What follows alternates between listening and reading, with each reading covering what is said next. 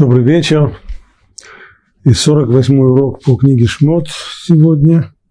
Мы продолжаем недельный раздел Мишпатим, в котором после Синайского откровения Тора представляет законы, являющиеся продолжением и конкретизацией всего того, что было услышано на Синае, более конкретно законы гражданского, основы гражданского права, как его представляет Тора в еврейском народе. И вот законы, которые ты предложишь им. Если купишь раба еврея, пусть он служит шесть лет, а на седьмой выйдет на свободу без выкупа. Если он пришел один, то один и выйдет. И если он женат, то его жена выйдет вместе с ним. А если хозяин даст ему жену, и она родит ему сыновей или дочерей, то жена и дети останутся у хозяина, а он выйдет на свободу один. Но если раб заявит, я люблю моего господина, свою жену и детей, не пойду на волю, то пусть хозяин приведет его к судьям и подведет его к двери или к косяку и проколет ему ухо шилом, и тот останется ему рабом на веки. Вот этот самый первый закон мы будем сейчас разбирать. Закон Эвед Иври, закон раба еврея. Мы уже говорили на прошлом занятии, почему, как, какое объяснение можно дать тому, что Тора начинает свод, что письменная Тора начинает свод законов гражданского права именно с такого из ряда вон выходящего случая, как раб-еврей, ведь как еще утверждают здесь мудрецы, то, что Раши приводит, на самом деле не просто имеется здесь в виду раб еврей, а конкретно тот, кто был продан за э, долг, который возник в результате того, что он своровал. То есть перед нами человек, преступник, который был э, обвинен в краже и получил приговор. И э, если у него нет возможности заплатить по приговору то, что суд обязал его заплатить для возмещения кражи, то тогда суд продает его в рабство. Вот с таким человеком мы сейчас и будем знакомиться. Так говорит Тора, самый первый закон, что если ты купишь раба еврея, вот такого вот раба преступника, которого продали, Бейдин, суд которого продал в рабство, то рабство это не бесконечное, но ограничено, то пусть он служит 6 лет, а на седьмой выйдет на свободу без выкупа. Не только, что он не может длиться дольше, но и меньше тоже нет. Если он придет один, один и выйдет. Если он женат, то его жена выйдет вместе с ним. Вот здесь уже у нас возникает первая сложность. Еще раз, речь идет о человеке, который проворовался, и суд его приговорил обвинил его и приговорил его, было решение, приговор, по которому он должен выплатить за свое воровство столько-то, столько-то денег. Нет у него денег, продают его, а жена его здесь причем.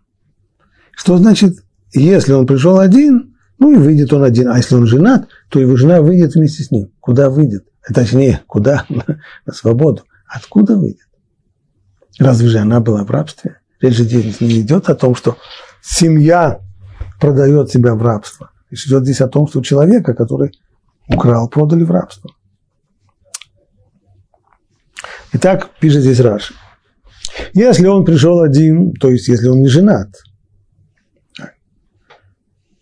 то один он и выйдет. Это значит, что если раб изначально, перед тем, как он попал в рабство, не был женат, то господин не может принудительно женить его на рабе не еврейке, что называется шифха кнаанит, раба еврейка, с тем, чтобы у нее родились дети, которые станут рабами хозяина. То есть, если человек в момент, когда его продали, был не женат, он был холостяк, не только то, что он выходит один, имеется в виду, что и хозяин не имеет права женить его на рабе не еврейке для того, чтобы производить потомство. Это значит, что если он был женат, его, да, могут женить на рабе еврейке. Да, и об этом поговорим в дальнейшем.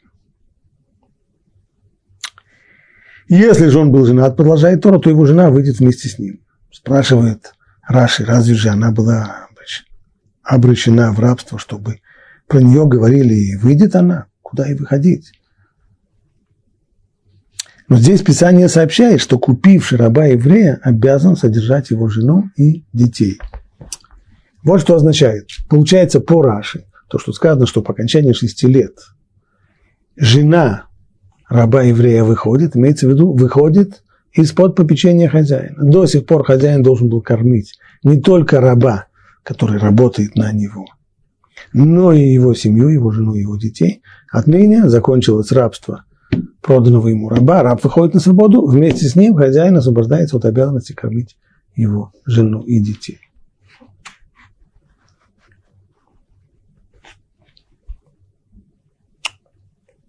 А Рамбан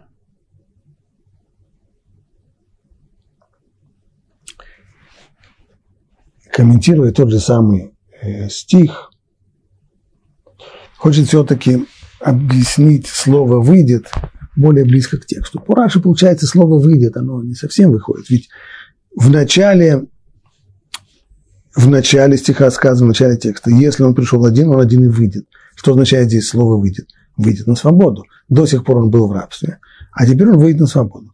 И если он женат, то его жена выйдет вместе с ним выйдет на свободу. Да нет, она и была свободная. А что имеется здесь в виду? Выйдет? Она э, выйдет из-под опеки господина. Один и тот же глагол, один раз используется в одном значении, другой раз уже на ином. А Рамбан хочет объяснить так, чтобы, с одной стороны, это соответствовало Аллахе устной Торы, которая и является, напомним, источником еврейского права. И, с другой стороны, чтобы это соответствовало, чтобы это было насколько можно только ближе к тексту. И вот Рамбан следующую вещь. В отношении этого закона остается неясным, на первый взгляд. Переходят ли плоды труда жены и детей, этого раба еврея, в собственность хозяина, который их содержит, или нет? Поясним, что имеется здесь в виду.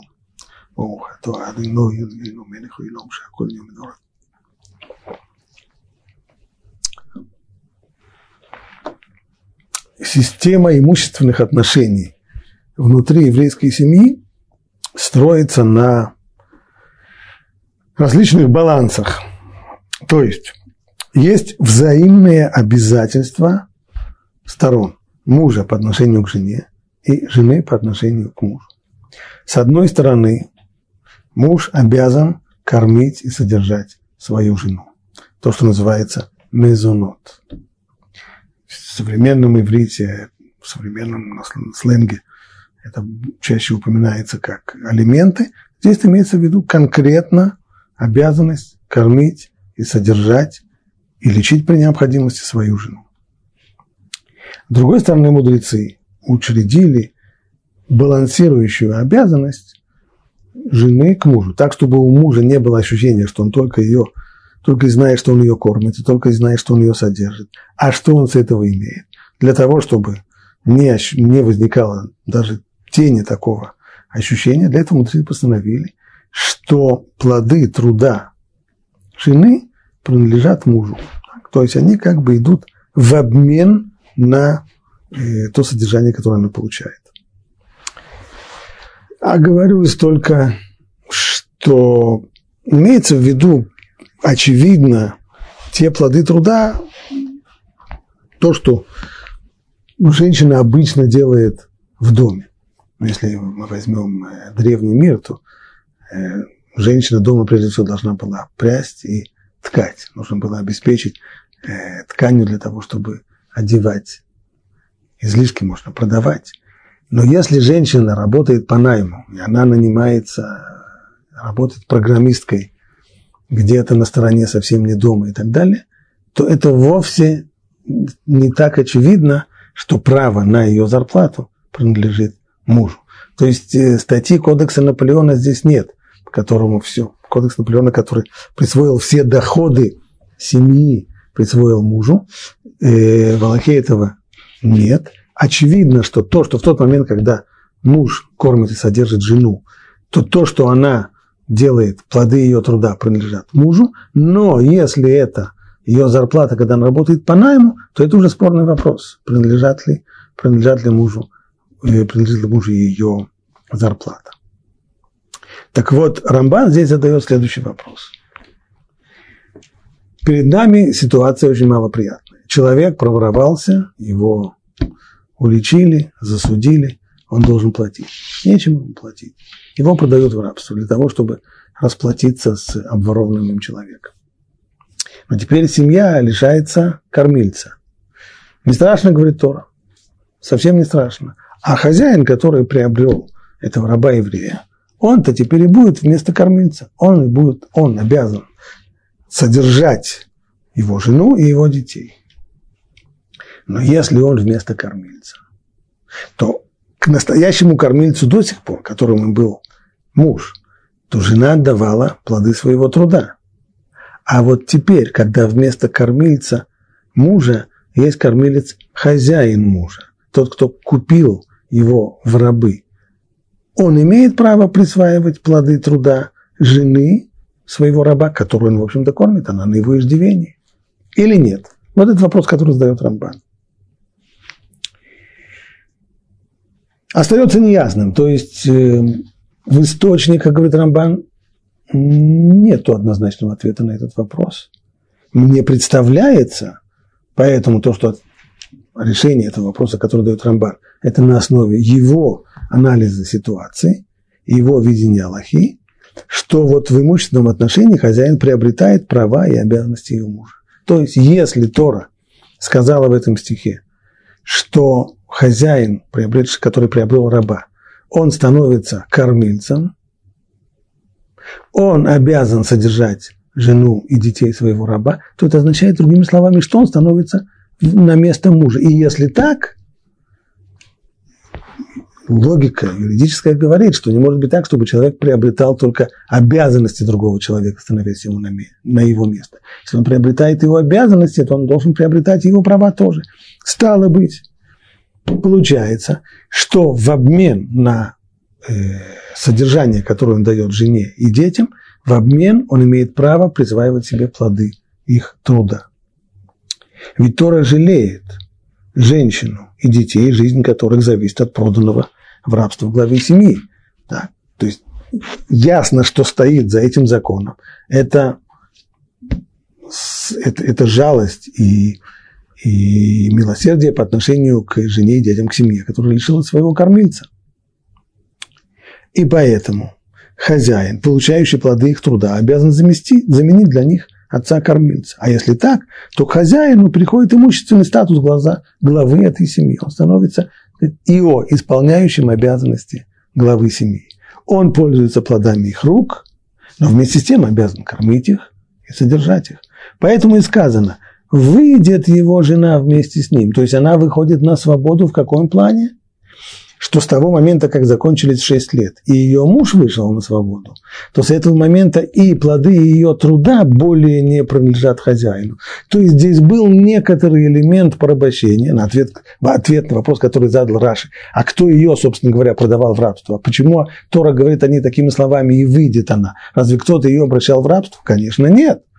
Но ее зависимое состояние было в том, что ее плоды труда принадлежали хозяину – в обмен она получала полностью содержание.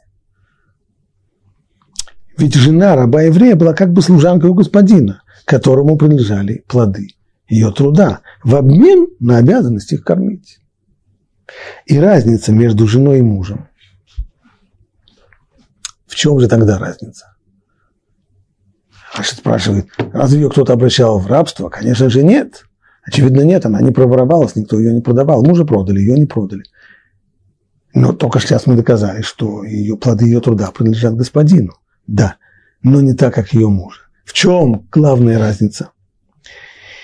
Разница между мужем, женой и мужем заключалась в том, что она имела право в любой момент покинуть дом хозяина. То есть в какой-то момент, в любой момент она могла ему сказать, знаешь что, я решила, что мне это не подходит. Ты меня не корми, а то, что я заработал, я буду сама это реализовывать, я сама это продам, мне это более выгодно. Кормежка твоя мне не нравится, то, как ты меня содержишь, мне не нравится, я лучше сама. И в этот момент Никто не может ей запретить, сказать, нет, ты обязан отдавать плоды своего труда хозяину, а он тебя будет кормить. Ничего не обязан. Свободная женщина Востока. Муж ее может так сказать. Муж, который продан в рабство, он может так сказать, знаешь что, я так думаю, что ты меня содержишь очень плохо, и поэтому плоды моего труда, по-моему, стоят больше, и давай, давай разойдемся мирно. Конечно, нет, он продан в рабство, он на 6 лет находится в неволе. Он по неволе должен делать, должен работать на своего хозяина и получать от него содержание. Но жена, она имеет полное право выбирать, это и право ее выбора. Либо она выбирает иждивение у хозяина, ее мужа, и тогда она отдает ему как служанка, как рабы, подобно рабыне, она отдает ему плоды своего труда, или она предпочитает свободную жизнь и сказать, нет, я сама, я сама строюсь, не надо, я больше заработаю, чем ты меня прокормишь. Вот в этом-то плане, в этом плане и сказано здесь в Торе, что когда закончится 6 лет, тогда выйдет раб, и если он жена, то его жена выйдет вместе с ним. Выход это какой? Это выход на свободу. В чем выражается этот выход на свободу? Что отныне у нее нет обязанности отдавать плоды своего труда хозяину, поскольку хозяин больше не обязан ее кормить и содержать. Вот это ее выход на свободу. Продолжает Рамбан, что же касается детей, то хозяин был обязан содержать их только в малолетстве. Имеется здесь в виду, что если есть э, жена и дети 18-19 лет, хозяин тоже их должен содержать? Конечно, нет как, как сказал Рамбан, он становится на место своего, на, на место своего раба. Он отныне кормилец. И точно так же, как раб, когда он еще был на свободе, он обязан содержать своих детей только в малолетстве. А с того момента, как они становятся минимально самостоятельными, он более не обязан их содержать, точно так же и, и его хозяин только в возрасте, когда и отцу заповедано или предписывается обычаем содержать их, как объясняет Раши в трактате Кедушин. И ему мудрецы уже установили здесь вот эту самую планку, до какого возраста отец обязан кормить своих детей. На основе этого, кстати, вычисляется и сумма алиментов при разводе. На основе этого и это, этого самого возраста выясняется и до какого времени хозяин обязан кормить детей своего раба вопрос, стоит ли отдавать жизнь, встречается? Нет, извините, это просто вопрос совершенно не по теме, поэтому отвечать на него мы в середине урока не можем.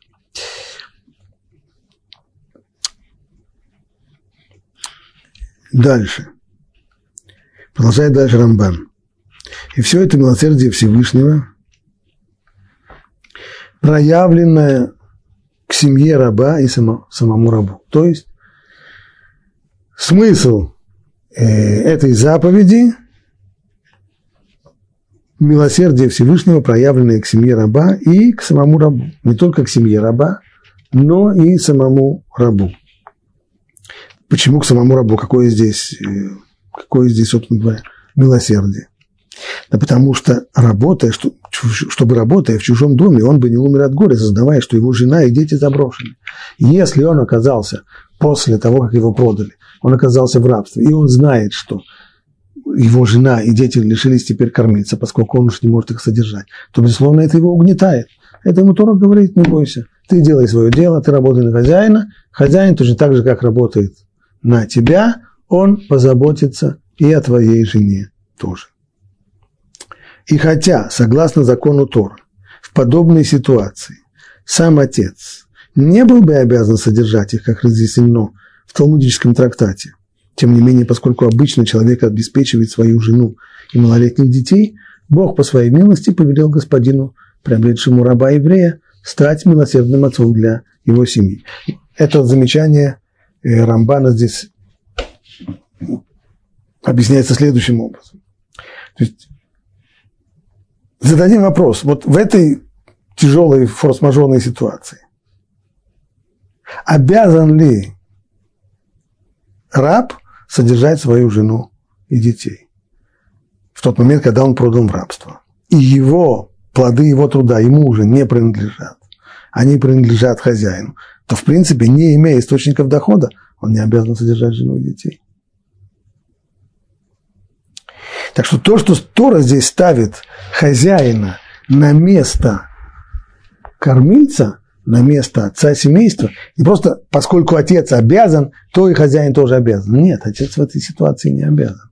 Но Тора здесь из жалости к самому рабу и к его семейству, она обязывает хозяина стать милосердным отцом семьи своего раба. Не просто отцом семьи своего раба, а, а э, милосердным.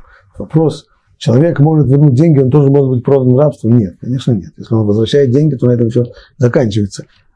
Продается в рабство именно тот, кто вернуть украденное не может. Однако плоды, продолжает Рамбан, плоды труда жены и детей не являются собственностью господина в той же степени, как плоды труда раба Кнане или само раба еврея. Но его дети могут сказать, мы не будем питаться за счет хозяина, и не будем на него работать. Еще раз подчеркивает Рамбан, что в этом значительное э, различие между плодами труда самого раба и его жены и детей, а именно то, что раб не может отказаться, будучи рабом, он не может отказаться от содержания своего хозяина в обмен на свою работу, не может ему сказать, хозяин знает, что мне твое содержание не нравится, я лучше пошел сам э, зарабатывать. Куда не пойдешь, ты, ты в рабстве. А жена и дети в любую минуту могут отказаться от содержания хозяина. Кстати, аналогичная вещь существует и в отношениях между мужем и женой. То есть мы сказали, что муж обязан кормить и содержать свою жену. Для того, чтобы у мужа не накапливалось неприятное ощущение по отношению к своей жене, которая только получает и ничего в семейный котел, котел не кладет, для этого мудрецы постановили, чтобы она давала ему плоды своего труда. Но поскольку, говорит Талмуд, это постановление было только ради жены, то есть а ее благосостояние было целью этого постановления. Соответственно, она может от него отказаться и сказать, знаете что, так как меня, мой муж меня содержит, мне это не нравится, лучше я не буду получать его содержание, я сама буду кормиться. Но то, что я делаю, я ему тоже не отдам. И имеет на это право. Имеет, безусловно, это полное право. И то же самое по отношению к заменившему ее мужа, прорвавшегося мужа, э, хозяина. Она может хозяину сказать, я сама.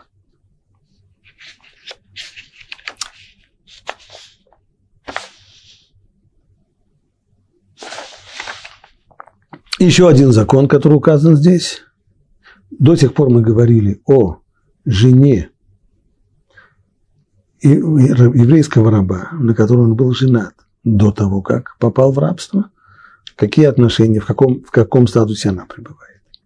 А вот теперь, если его хозяин даст ему жену, мы уже видели, что это только в том случае, когда он уже женат. Так вот, хозяин может дать ему дополнительную, вторую жену и она родит ему сыновей и дочерей, то жена и дети останутся у хозяина. А он выйдет на свободу. Один. Что здесь имеется в виду? Говорит Раши. Отсюда следует, что владелец имеет право женить его на рабыне нееврейке. С тем, чтобы у нее родились дети и были его рабами. То есть, э,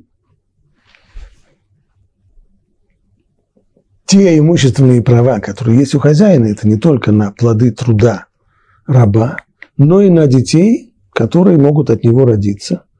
Но для этой цели, безусловно, он не может, он не может дать ему жену еврейку, потому что это, это вообще не его, не его право. Но Шевхак Наанит, то есть рабыня не еврейка, она может здесь стать женой раба еврея. И это та вещь, которая непозволительна свободному человеку. Это, пожалуй, главное отличие статуса раба от статуса свободного человека. Свободный еврей не имеет права жениться на нееврейке. И если он даже это делает, то кедушин, то есть брак как таковой в понятиях Торы считается несостоявшимся. Это попросту сожительство, но не, но не брак по Торе.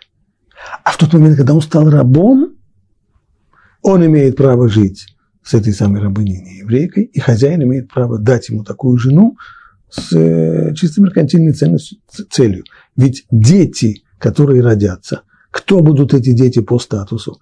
Рождающийся ребенок, его статус определяется не отцом, а матерью. Поскольку мать она рабыня, не еврейская рабыня, принадлежащая хозяину, значит и дети ее будут тоже рабами. Ну, таким образом приобретет э, дополнительное имущество хозяина.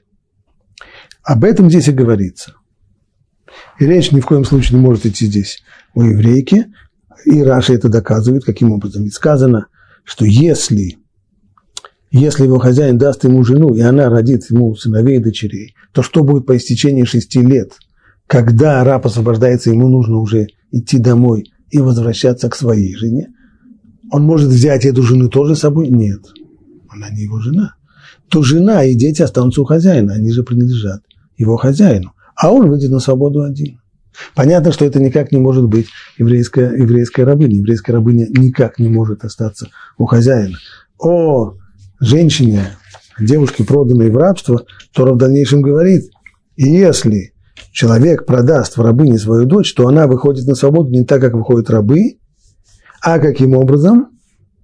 Выходит она, то есть она ни в, ни в коем случае не может остаться на долгое время рабыней, она выходит одним из трех способов. Либо она сама выкупается, либо, когда она взрослеет, то есть у нее появляются э, половые признаки, тем самым, повзрослев, она уже никак не может оставаться в, в рабстве, либо оканчивается 6 лет. Это три возможности, три, спос, три возможности, при которых э, женщина выходит из рабства. Значит, ни в коем случае остаться в рабстве она не может. Коли она не может остаться в рабстве, то о ней не может быть сказано – что когда, как, что когда раб выходит, то она, то жена ее дети, они останутся у хозяина, а он выйдет на свободу. Значит, речь идет именно здесь о рабыне нееврейке, которая является э, по своему статусу имуществом хозяина.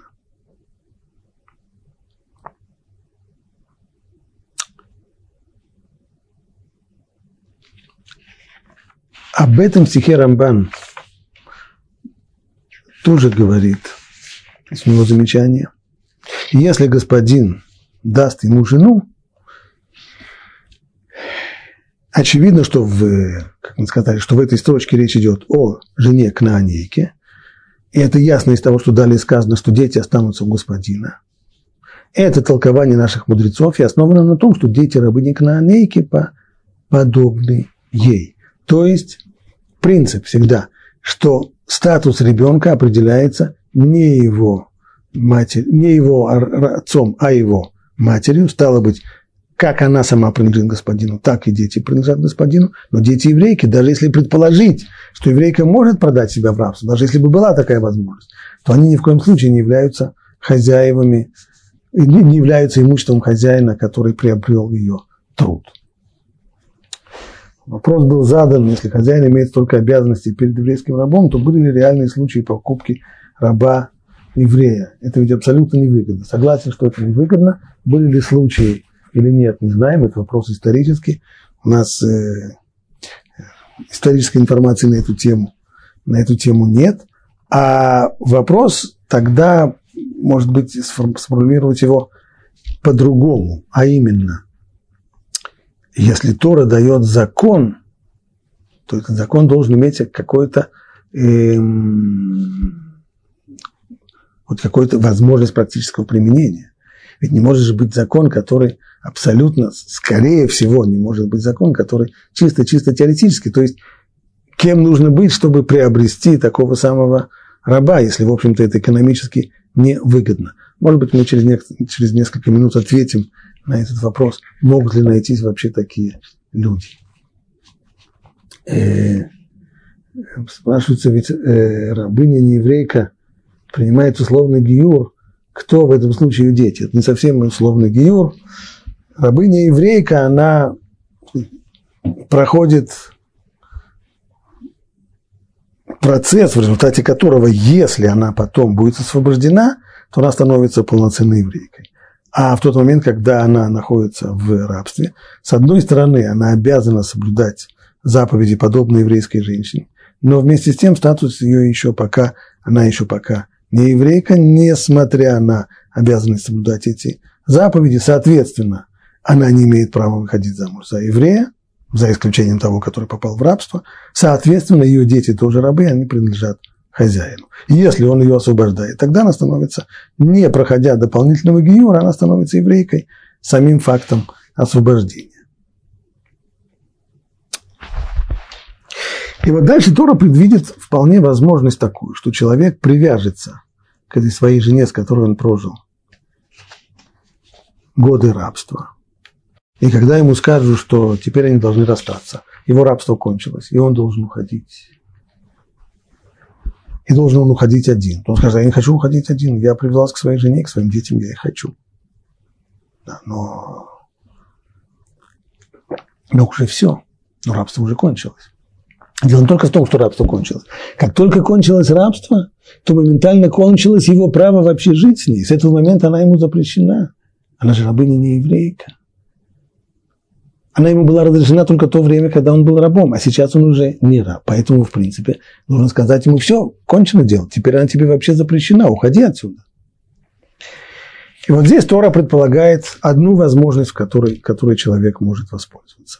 Но если раб заявит, я люблю моего хозяина, свою жену и детей, имеется в виду новую жену, которую он приобрел здесь в рабстве, не пойду на волю, а я хочу остаться рабом. Вы, вы мне говорите, что поскольку я теперь не раб, то моя жена теперь мне запрещена, и мои дети теперь не мои дети. Если так, я хочу остаться рабом.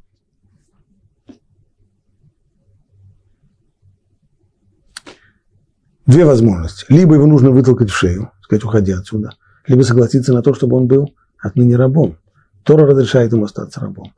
Только, здесь есть целая церемония, то пусть хозяин приведет его к судьям так, для того, чтобы зафиксировать этот его статус, новый статус раба. И подведет к двери или к косяку, и проколет ему ухо шилом, и тот останется его рабом навеки. Что это за прокалывание уха шилом? Ведь не для того, чтобы серьгу ему повесить, прокалывают ему ухо шилом. Зачем это нужно? И что имеется в виду? Сделать метку, что это теперь раб? И почему так важно, чтобы это было у двери и у косяка? Ответ Раши.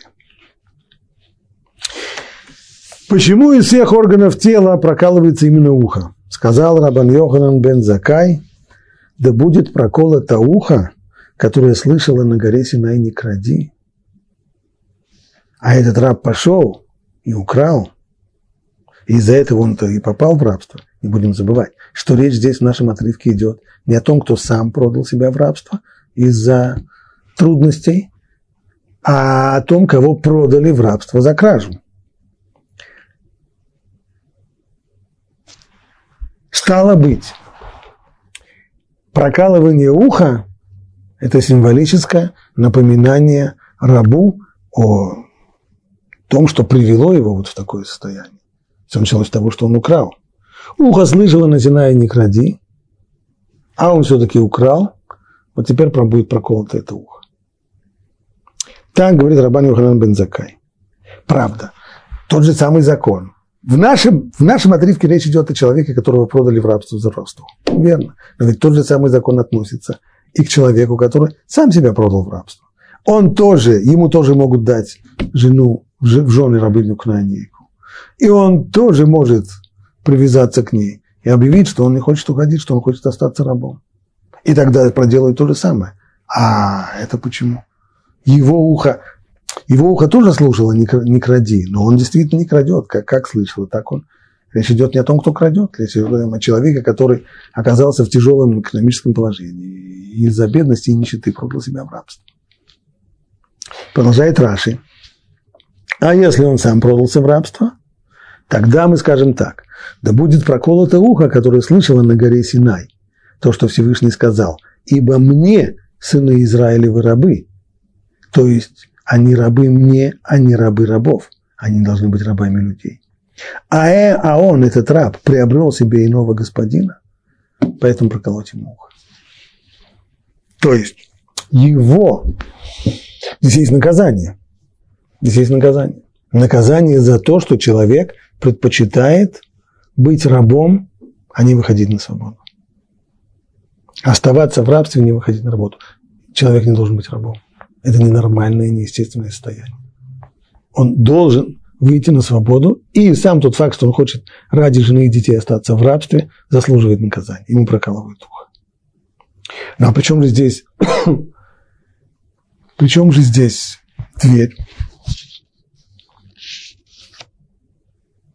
Дверной косяк. Сказано уже его подвести к двери и к косяку. Почему двери к косяку? Не хватает просто так. Если нужно проколоть ему ухо, ну, в любом вот удобном месте. В ответ на этот вопрос приводит Раши слова Рабан Шимон, э, Раби Шимона, чем отличаются дверь и дверной косяк от прочих вещей в доме. Что именно на них происходит вот это прокалывание уха. Сказал Бог, дверь и дверной косяк были свидетелями в Египте, когда я приступил через дома евреев, которых был дома евреев, на которых на косяках был знак крови пасхальной жертвы.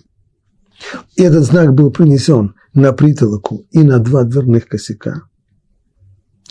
И тогда я сказал, ибо сыны Израиля мои рабы. Они рабы мне, но не рабы рабов. Мои рабы, не рабы рабов. Пусть же перед этими свидетелями, перед этими дверными косяками, проткнут ухо того, кто приобрел себе иного хозяина, иного повелителя. Раби Жимон здесь, в этом объяснении, напоминает нам одну очень важную вещь. О чем речь идет? О человеке, который просто так не хочет расстаться со своей женой и детьми. Не совсем так. У него есть другая жена. В самом начале Раши объяснил, что речь идет о человеке, о женатом. Если он не женат, если он холостой, то хозяин не имеет права давать ему рабу не еврейку. И это совершенно понятно почему. Потому что тогда уж совершенно точно, женившись первый раз, он уж точно не захочет выходить на свободу для того, чтобы не расставаться со своей женой и своими детьми. Значит, речь идет здесь только о человеке, который уже женат. Он имеет другую семью. И все равно он не хочет выходить. Почему он не хочет выходить на свободу? Для него выход на свободу сейчас это означает встать снова во главе семьи и нести на себя бремя ответственности. Правда, здесь в рабстве у него тоже есть жена и дети, но это не совсем так. Здесь он не глава семьи, здесь он раб, она рабыня. Они вместе живут, и дети у них совместные. Но никакого бремени ответственности нет. Кто здесь ответственный за них? Хозяин. Он кормит его, он кормит ее, он кормит их общих детей и присваивает их себе, они становятся его рабами это не семья, это совсем другое, это сожительство. Еврейская семья создалась в Египте перед самым исходом из Египта. Кем евреи были до того? Рабами. У раба ничего своего нет. Ведь в классическом рабстве хозяин может вообще менять, э, если есть раб и рабыня, которые живут вместе, ну и что, что они живут вместе, перетасует их как колоды, его полное право. Правда, в Египте не было такого классического рабства, но все равно мы знаем, что египтяне пытались разрушить еврейские семьи. Каким образом? Они, превратив евреев в строительных рабочих, они, идя им навстречу, чтобы им не так трудно было работать, они строили им э, бараки на, на стройплощадках, чтобы не мотаться каждый раз на работу, с работы на работу, с работы. Было больше времени для отдыха. Тем самым разрывали семьи, тем самым разрушали семьи. Раб, у него нет ничего своего, и жены у него нет. И дети они не его, они принадлежат хозяину. Семьи у него нет. Когда в еврейском народе образовалась семья? Тогда, когда Всевышний освободил евреев из египетского рабства. Вот тогда, вот в этот самый момент и возникает эта семья.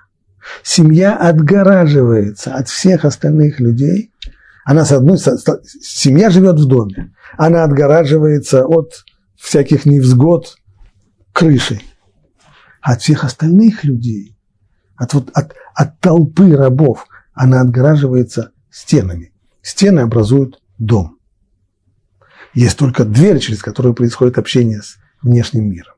И дверь сторожат два дверных косяка, которые являются как бы представителями этих самых стен около двери.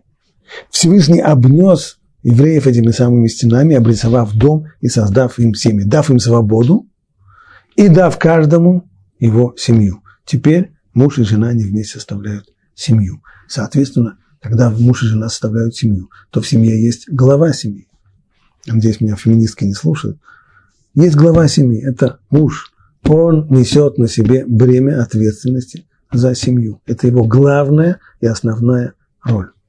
Быть ответственным, то есть за содержание своей жены, за то, чтобы ее кормить, за то, чтобы содержать, за то, чтобы содержать своих детей. Это его ответственность. Раб провел шесть лет в рабстве. Продали его, или он сам продался.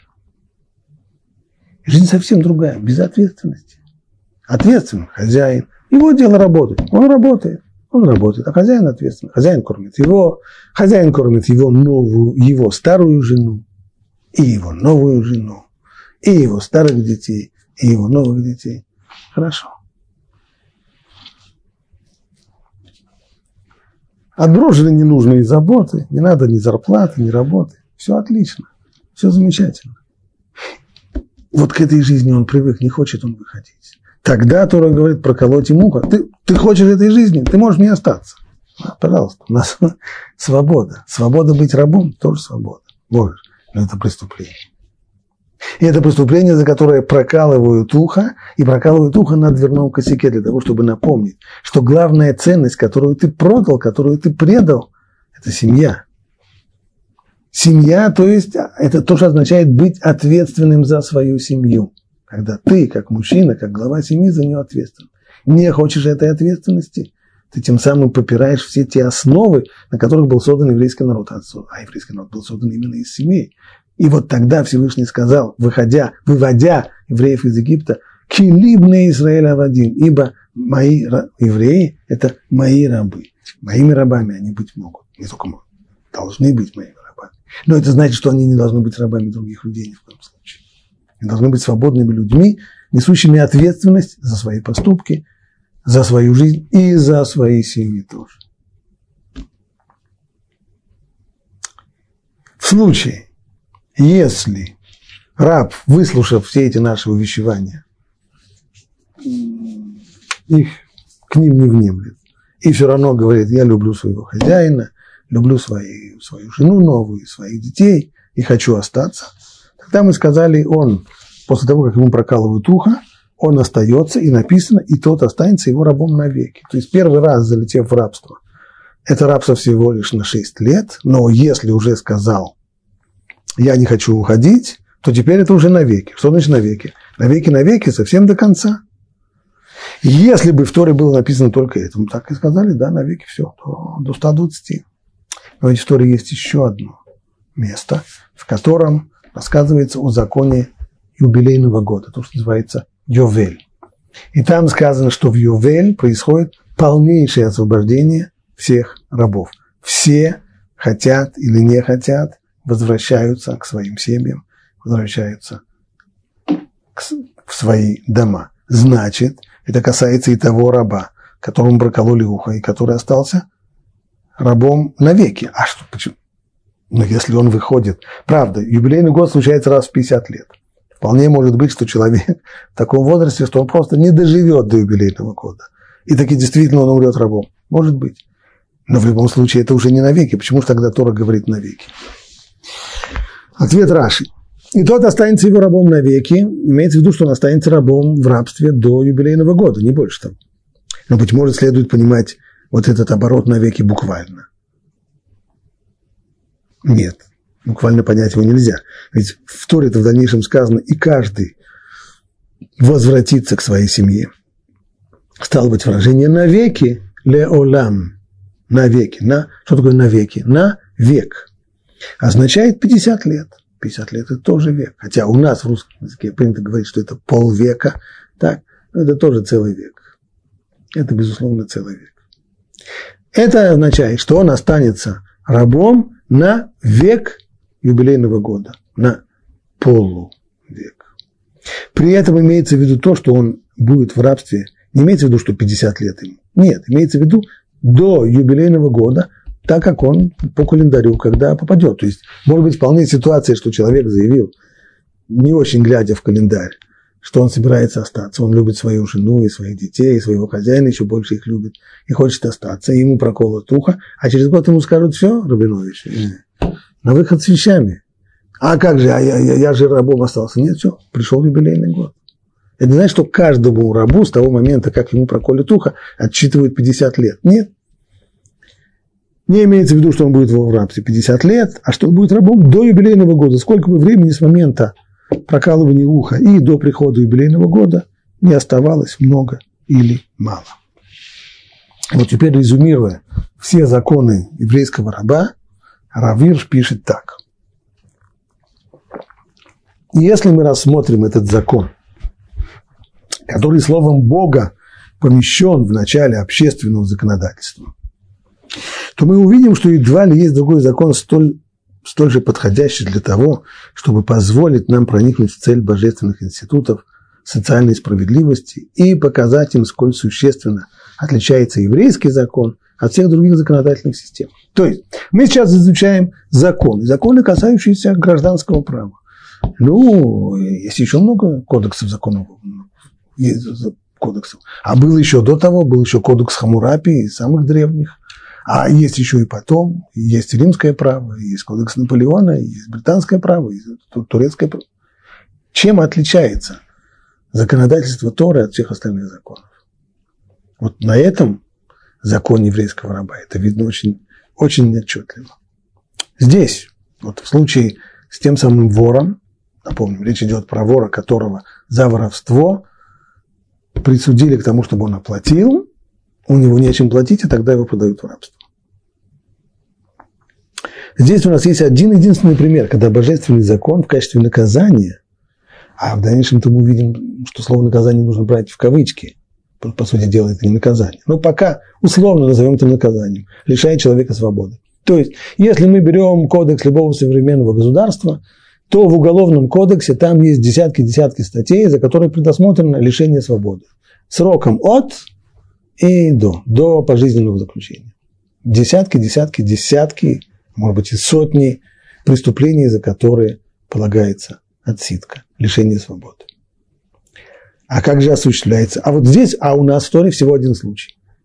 Нет других случаев. Всего один. И то мы видим, что лишается он свободы, да, но это не значит отсидка в тюрьме, потому что в ме, лишившись свободы, он оказывается в семье своего хозяина, который приобрел его как раба.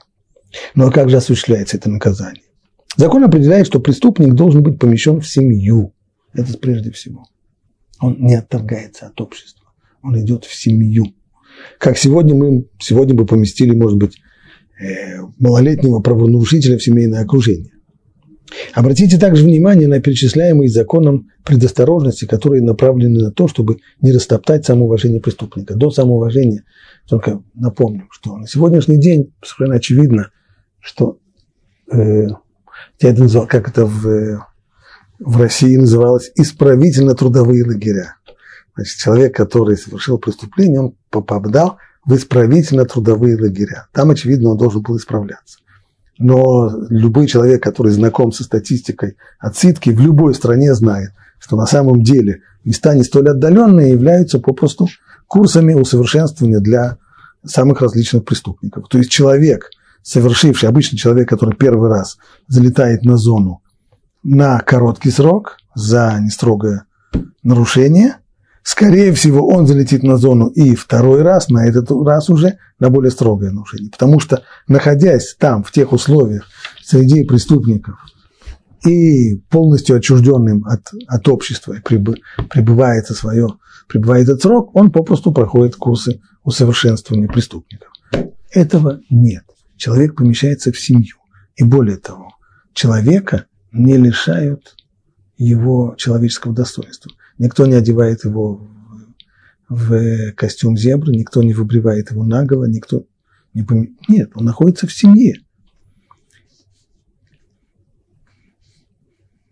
Чтобы не смотреть, все это для того, чтобы, несмотря на позор, который он навлек себе, понятно, что даже не одевая костюм зебры, человек опозорился тем, что он обворовался, и то, что его продали.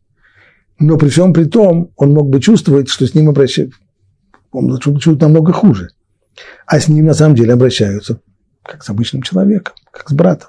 Уважает его как члена семьи, способного заслужить и дарить любовь.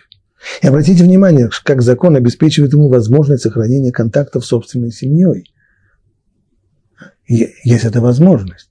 И как он следит за тем, чтобы его семья не испытывала страдания вследствие преступления. Очень часто люди чувствуют, когда какого-нибудь мошенника, который обворовал кучу людей или, или обманул их и, и пустил их по миру, его засадят в, э, в тюрьму, и все чувствуют, о, справедливость восторжествовала. Очень здорово. А чем его жена виновата?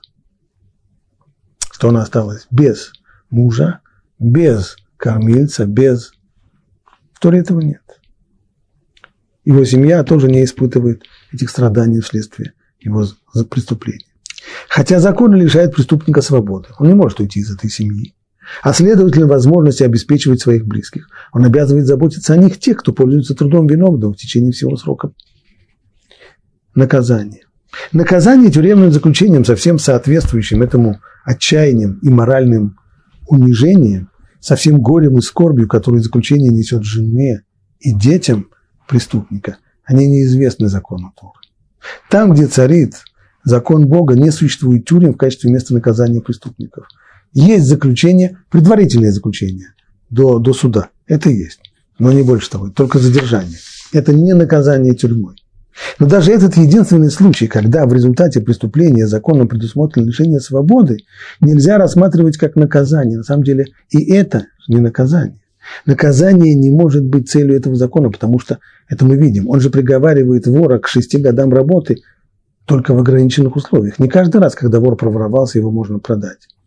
Только для того, чтобы возместить убытки в размере фактической стоимости украденного.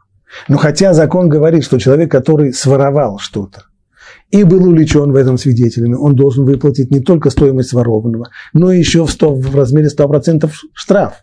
Так если человек говорит, я наворовал на 10 тысяч долларов, 10 тысяч у меня есть, я могу заплатить, а то, что вы на меня наваливаете сейчас штраф, еще 10 тысяч, вот на это у меня уже нет. Будете меня продавать? Нет, скажет ему суд, не будем тебя продавать. За кражу продаем, за штраф не продаем. Можешь расплатиться за кражу, расплатись и иди. Отсюда мы понимаем, что потеря свободы – это лишь следствие обязанности преступника перед законом компенсировать украденное. Можешь выложить наличку? Не можешь. Тогда трудом, тогда натурой. Возмещение убытков не должно становиться наказанием преступника. Возмещение убытков не наказание. В этом-то и цель законодательства Торы. Не наказать преступника, а возместить убыток, и все. Это лишь способ ликвидации последствий преступления. Способ ликвидации последствий преступления, а не наказание. Оно длится до тех пор, пока не будет восстановлен незаконный урон, нанесенный имуществу пострадавшего. Даже если вор не был осужден судом, то всякий, кто похищает, не осудили его судом, но человек похитил, у него есть обязанность, который его обязывает вернуть все до последней копеечки. Он автоматически становится обязан платить все всеми своими силами. Поэтому нам остается только ответить на один вопрос. Почему в Торе, в Торе вообще нет долгового рабства? Если человек не своровал, а он просто одолжил деньги и не вернул, и нет у него денег вернуть, а можно его в рабство продать за долги? Нет, нельзя. Но он же тоже нехороший человек. Ну, в общем, да. Но все равно, только за воровство. Почему только за воровство, а не в том... Или другой человек, предположим, он э, нанес материальный ущерб другому человеку, и тоже ему нечем расплатиться. Его продадут в рабство? Нет, ни в коем случае, только вора. Почему? Да потому что здесь, во всех трех случаях, человек обязан отдавать, и если у него денег нет, то очень жалко, что у него денег нет, потому что есть обязанность все вернуть. Но рабство Тора приписал только в том случае, где есть воровство, то есть где есть самое грубое посягательство на право собственности другого человека. В отличие от э, должника или от того, кто нанес материальный ущерб. Однако приговор, предусматривающий принудительный труд, настолько тесно связан с обязанностью преступника возместить ущерб и только, а закон осуществить продажу вора только в том случае, если стоимость украденной собственности равна или больше стоимости его работы. То есть, если он наворовал на 10 тысяч, а его работа на 6 лет стоит 60 тысяч, то его не продадут в рабство. Только если стоимость украденной собственности равна или больше стоимости его работы. Только в этом случае преступник автоматически становится обязанным оплачивать последствия своего преступления всей своей личностью, в том числе и рабским трудом. А если же его работоспособность превышает стоимость украденного, то суд не имеет права его продавать. Потому что тогда суд бы на самом деле был бы здесь обвинен в посягательстве на личность человека, не на обязанность компенсации обворованному, а в посягательстве на личность который не попадает под такой приговор. Кстати, жертва может отказаться от такой компенсации. И, наконец, еще. Одна единственная вещь, которая, да, является наказанием, мы ее уже упомянули, что если человек был до продажи женат, то хозяин может ему дать рабыню нееврейку, которая до сих пор ему была запрещена, а отныне она становится ему разрешена. Это, конечно, унижение, безусловно. И использовать его для рождения ему рабов. Это то, что напоминает ему, что он вор, что он продан в рабство. И это единственное, пожалуй, наказание. И теперь я возвращаюсь к вопросу, который был задан. Кто же, кто же такой человек, который пустит себе вора в свою семью в качестве раба и будет его кормить, и будет кормить его жену? И все это... Понятно, что человек, который ищет себе какие-то материальные выгоды, вряд ли он э, купит себе раба-еврея. Он не станет это делать, потому что экономически это не очень, не очень-то выгодно. Стало быть, если такой человек найдется, то только тот человек, который найдет себе какой-то смысл в том, чтобы в действительности попытаться восстановить и перевоспитать человека, который дошел до воровства. Не в исправительно-трудовых лагерях, а по-настоящему. И перевоспитать его именно посредством отношение к нему как, как к своему, как к равному, не как к гражданину, э, вору, э, а как человеку, который согрешил, который оступился, но который остался человеком. И тем самым, если и найдется человек, то это только человек, который будет двигать, которым двигают подобного рода мотивы. А много ли таких людей? Конечно, мало. Совершенно верно. Совершенно верно. Ну, хотя бы для одного, для одного из них закон хотя бы для такой случая он дан. То есть тюрьмы в Израиле вообще не существовали. Я не знаю, кто что такое Израиль, но в государстве, э, сказать, в государстве, которое, которое существовало во времена, когда все происходило по законам Туры, тюрьм действительно не было, только, только предварительного заключения, только КПЗ, не больше того. А к современному Израилю, конечно, никакого отношения не имеет. В нем все происходит по законам английским и турецким, и к закону Торы это не имеет никакого отношения.